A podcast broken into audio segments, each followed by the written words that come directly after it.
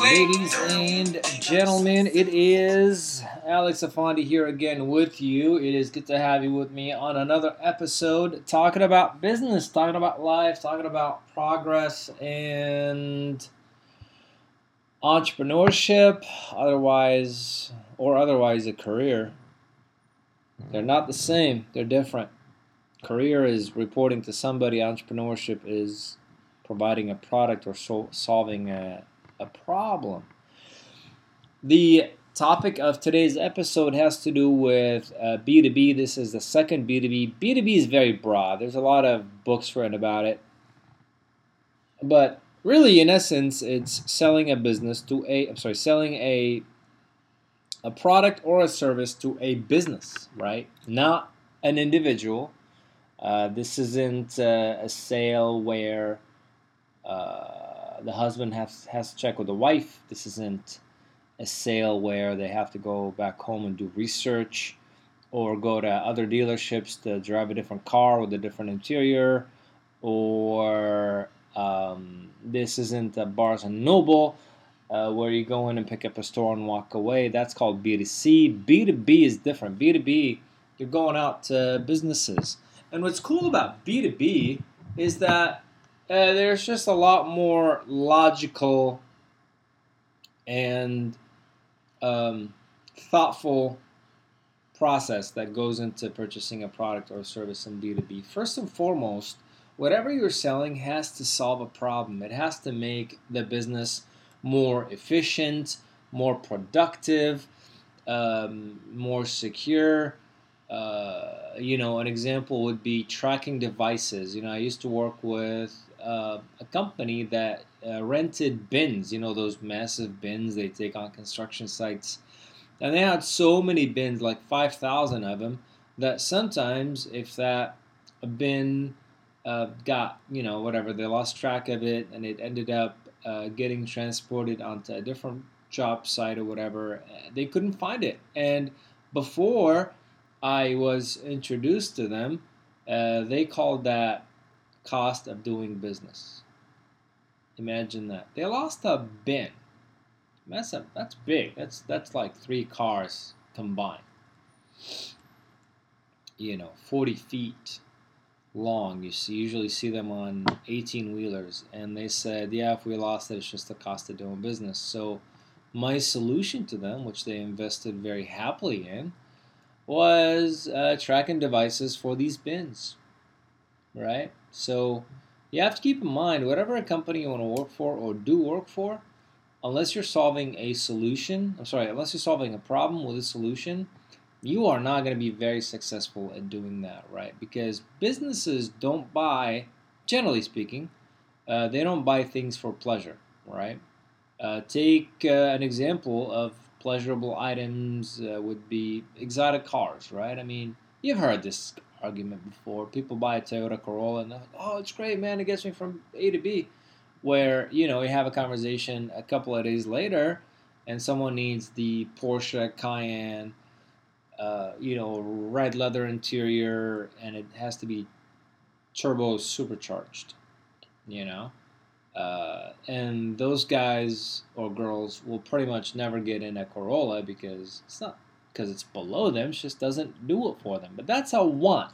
Here, you are selling a need. You're selling a solution to a to a need, a problem. You know, another example, and this is just to give you further demonstration or illustration.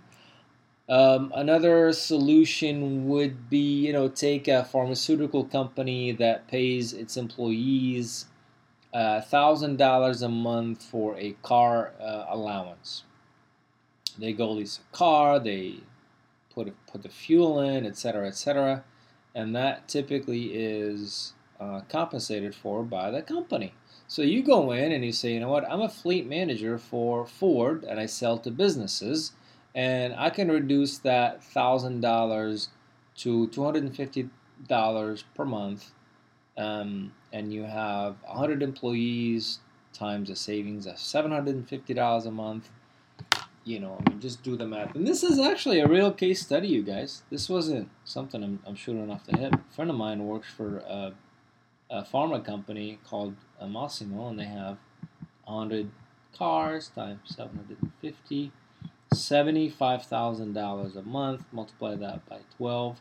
They saved almost a million dollars. Now, employees weren't happy because now they went went from like a Range Rover to uh, you know a, a Ford Escape, but the company was certainly happy. So that's that's an example of a B2B product that solves a problem. It makes companies efficient, profitable, secure, etc., etc. And so before you get in uh, B2B sales, you have to understand if the product the company sells actually solves a problem. Okay? And look, every company out there is going to say, oh, yeah, we solve problems. You know, solution, you know, that, that's like the key term or the hot term solution, solution. Um, where in fact it's not always a solution. So you have that that's on you to make sure of, right? So you have to have an evaluation criteria. So uh, what's the day to day like? Uh, well, I mean, you have a list of companies on a CRM. CRM is uh, customer management. What is it? Customer relationship management software. And you have leads, right? You've heard of those term, that term, I'm sure. You have leads. You're going to call these leads. Uh, your job is to navigate through organizations. That's all it is. You have to get to the decision maker, and sometimes it may not serve you well to reach the decision maker directly because you do not understand the ecosystem of that company. So maybe you should call, um, you know, the low man or the low lady on the totem pole and call, I don't know, depending on the company, you can call the salesperson, you can call the drivers, you can call the, uh, you know, injection mold uh, machine operator, whatever the case might be, right? Call them, learn about their company, find out the problems, and then once you call the decision maker, you have ammunition. You have things to talk about. You have um, a way to navigate through that conversation with actual knowledge, not only about the industry, but also about the company itself. And so the ultimate goal is to set up a meeting. Hopefully, it's in person. If not, it's online. And you are having a dialogue with that person you are learning what it is that makes him tick. You know, everyone out there that has a career, uh, including VPs and CEOs, they are paid in proportion to the problem, to the degree of problems they solve, right? That's that's something I learned from Rev Run, the founder of Run DMC, which is a which is a musical group uh, that was very very famous back in the '90s. And so you are paid in proportion to the degree of problems that you solve. Obviously, they have problems to solve. And so you need to find out where they're at today and where they want to be. Right? And your solution is being tailored to their needs. And if you can't provide it, walk away. You have to. Don't get excited about the commission. Uh, because unless you're selling them a, a product or a service that actually solves a problem, you know, at the end of it, you're going to be looked at as the the guy who made him spend money unnecessarily, and that's never good. So you go in, it's a dialogue. Uh, you have to understand, you know, current state, the vision, the gap, you know, what's missing. And generally speaking, business owners and, and VPs are pretty honest about what their problems are.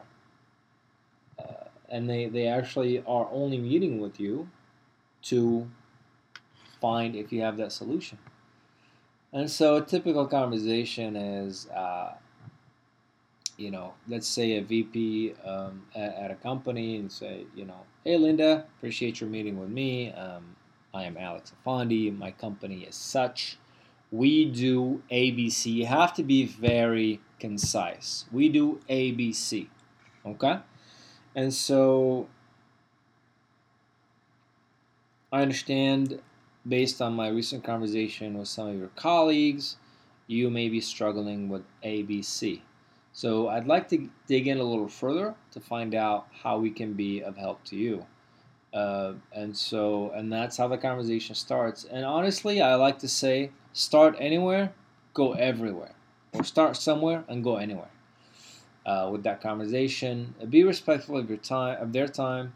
If it's a 45 minute meeting, keep it at that. Finally, you have to have a follow up plan. Okay, get a timeline from her. You know, if we were to be the solution, if we were to be the chosen company, what kind of a timeline are you thinking about? Right? And oh gosh, I don't know, say December. Okay, no problem. So we have some milestones to hit between now and then. First, for first and foremost, implementation schedule.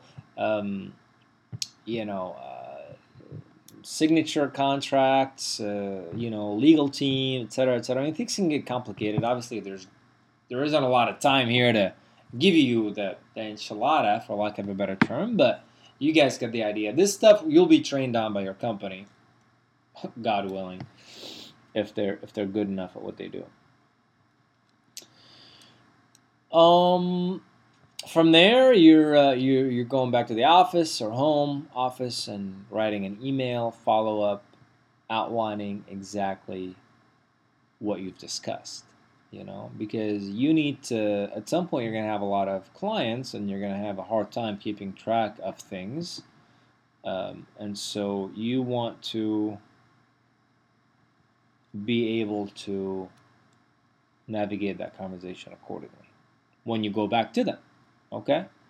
Uh, from there, you know, also I want to ask a very important question is who else is involved in the decision making process? You know, sometimes your solution, the solution you're you're buying, could cost them hundred thousand dollars a month, or you know what I mean. So who else is involved? You know, and you're you're not asking this in in this particular way, but basically you're asking Linda in this case, hey Linda, is your signature important enough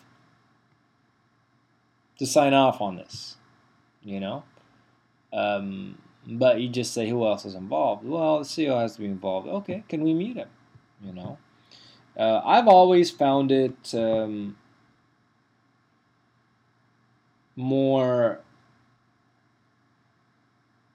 Uh, what's the word? Effective to go in with a colleague to the meeting, especially important ones. Why? Because they take you guys to uh, more seriously. And I'm just gonna say this, you know, this this new era of uh, millennium uh, or min- millennials, uh, you know, going in with their uh, t-shirts and, and, jeans. Fuck that, dude. Go in with a suit, wear a tie if you're a guy, uh, wear a nice dress or a suit if you're a lady, and go in. You're a professional. You know, you're asking for money, and that is not very easy to do. And so you have to understand that you're going to go in looking professional, sounding professional, etc., etc. Um, aside from that, guys, holy cow, man! Um, then the follow up starts. It's it's a bit of a chasing game, uh, and some clients are very honest about what they want to do or what they don't want to do with you. And if it's a no, then it's a no. If it's a yes, great. Um, and uh, There will be some steps involved with your management, reporting back, etc., etc. Um, but dude, once you catch that sale, once you nail that sale, uh, you could your commission could be anywhere between ten to thirty to forty thousand dollars, depending on the company that you're working with. You know, hopefully you have a structure where you get residual uh, income, and um, make sure that's all in the contract uh, with your company. Uh, so you're not screwed because, you know, God knows I have a disdain for companies in general because they always screw people over, employees over. Um, I, I've found that to be true with, with a lot of companies. Um, it's just a word of caution. And aside from that, guys, it's just something you're going to have to learn. You know, um, follow up. So, really, the main principles of B2B business is prospecting staying organized, and follow up. Now, don't be a pest, but you have to follow up efficiently. If you've missed a, a timeline, you know, hey, Linda, uh, we didn't get the signature from you in time. Is there anything that you're debating, it's something else that's taking your time, whatever the case might be, and just kind of bring her back to to your to your project, to your world. Um, hope this was helpful, guys. And if there's any specific questions related to B2B, please let me know. I certainly have a lot of experience in B2B. I do like B2B because it's not emotional. I can't stand that emotional sale. The, the the stitching on the seat isn't isn't as wide as I thought. I mean, you know what I mean? Come on. Um, and that's fine. I just don't want to be involved in that kind of sale. Uh, that said, you guys, uh, hope all is well and uh, appreciate your listening. Take care. We'll talk soon. Bye bye.